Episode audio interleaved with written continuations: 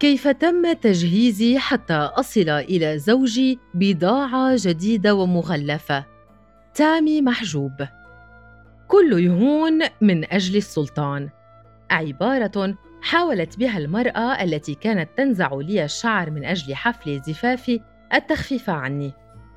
كانت تلك المرة الأولى التي أسمع فيها تلك التسمية. تساءلت بيني وبين نفسي وأنا أتألم بشدة جراء عملية نزع الشعر. بما أن العريس هو السلطان هل هذا يجعلني السلطانة؟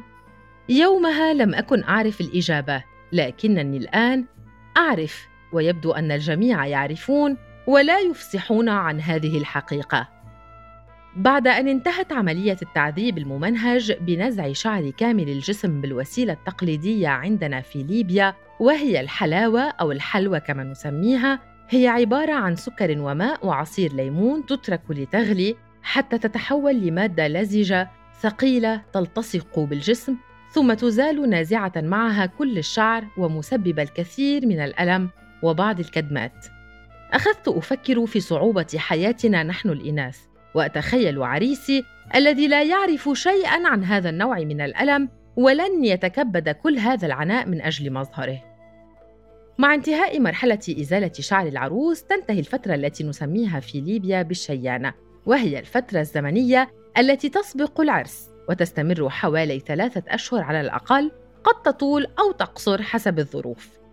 تترك العروس كامل شعر جسمها ووجهها ينموان حتى تبدو أجمل حينما تنزعه يوم زفافها. وكذلك العريس يترك لحيته وشعره بشكل مهمل حتى يرتبه ليلة الدخلة أو الدخول كما نسميها في لهجتنا. كوني من عائلة متزمتة فقد حرمت من ترتيب شكل حواجبي إلى أن جاءت ليلة زواجي حسب قوانين عائلتنا. فإزالة شعر الحواجب الزائد والوجه عموما ممنوع على الفتيات حتى يتزوجن. ليس لأسباب دينية، إذ يصبح الأمر عاديا ومقبولا جدا للمتزوجات.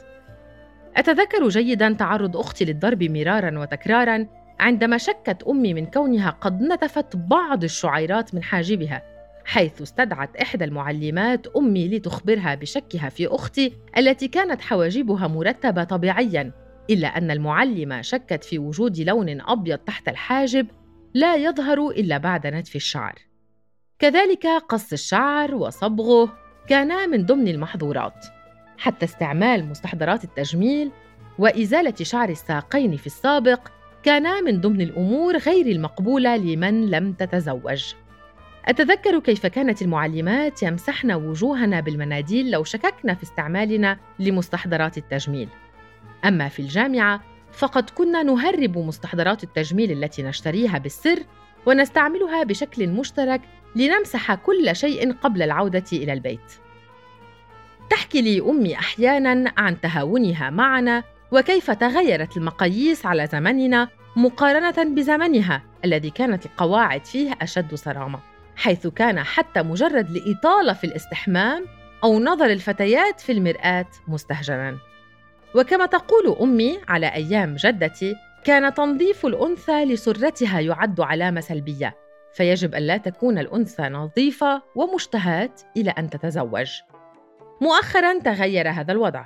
أمور كثيرة كانت في قائمة المحظورات على الفتيات وصارت طبيعية ومقبولة شيئا فشيئا.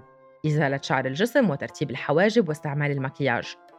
ربما ما تبقى من هذا الموروث هو استعمال الحنة على القدمين واستعمال السواك الليبي الخاص بالإناث وهو نوع من النباتات يوضع على الأسنان فيجعلها أكثر بياضاً ويزيد من أحمرار اللثة والشفتين. والذي أعتقد أنه انقرض ولم تعد تستعمله حتى المتزوجات في أيامنا هذه. حتى الملابس التقليدية الليبية الخاصة بالمناسبات والمعروفة بالصدرة كانت ممنوعة على الفتيات واليوم أصبحت عادية لغرض التصوير. أما الملابس الداخلية فلا أدري كيف هو الوضع عند بقية العائلات لكن في عائلتي وعائلات صديقاتي المقربات كانت ملابسنا الداخلية تشبه تلك التي ترتديها جداتنا. فيجب أن تكون قطنية بألوان غير ملفتة سوداء أو بيضاء أو بيج وليس بألوان زاهية وتصميمات جميلة. أتذكر انبهارنا بإحدى صديقاتنا التي كانت أمها تسمح لها بشراء ملابس داخلية ملونة جميلة وأطقم كاملة. كنت سعيدة جدا وأنا أجهز للزواج وأشتري أخيرا كل ما كان ممنوعا علي ارتداؤه.